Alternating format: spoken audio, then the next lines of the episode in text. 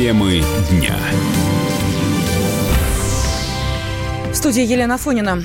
Боксера Максима Дадашева похоронили в Петербурге по мусульманскому обычаю. Церемония прощания состоялась в Петерговском морге Николаевской больницы. Был проведен обряд омовения, обязательный намаз. Проститься с боксером пришли десятки друзей и коллег. Максим скончался после боя в США. Он выстоял 11 раундов против пуэрториканца, несмотря на то, что во время поединка у него произошел инсульт. Бой остановили, но было уже поздно. Максим Дадашев умер в больнице. На церемонии прощания был наш Роман Лялин.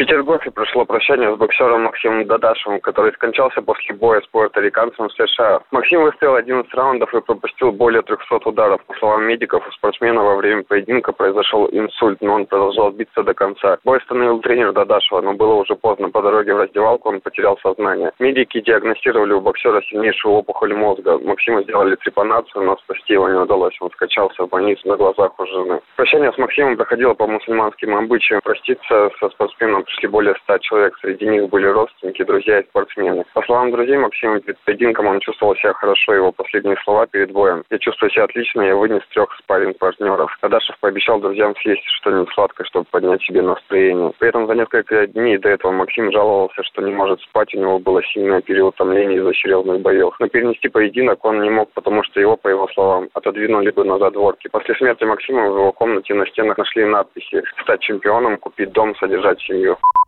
Сейчас в причинах смерти разбирается Федерация бокса России, которая уже направила запросы в больницу и организаторам боя в США.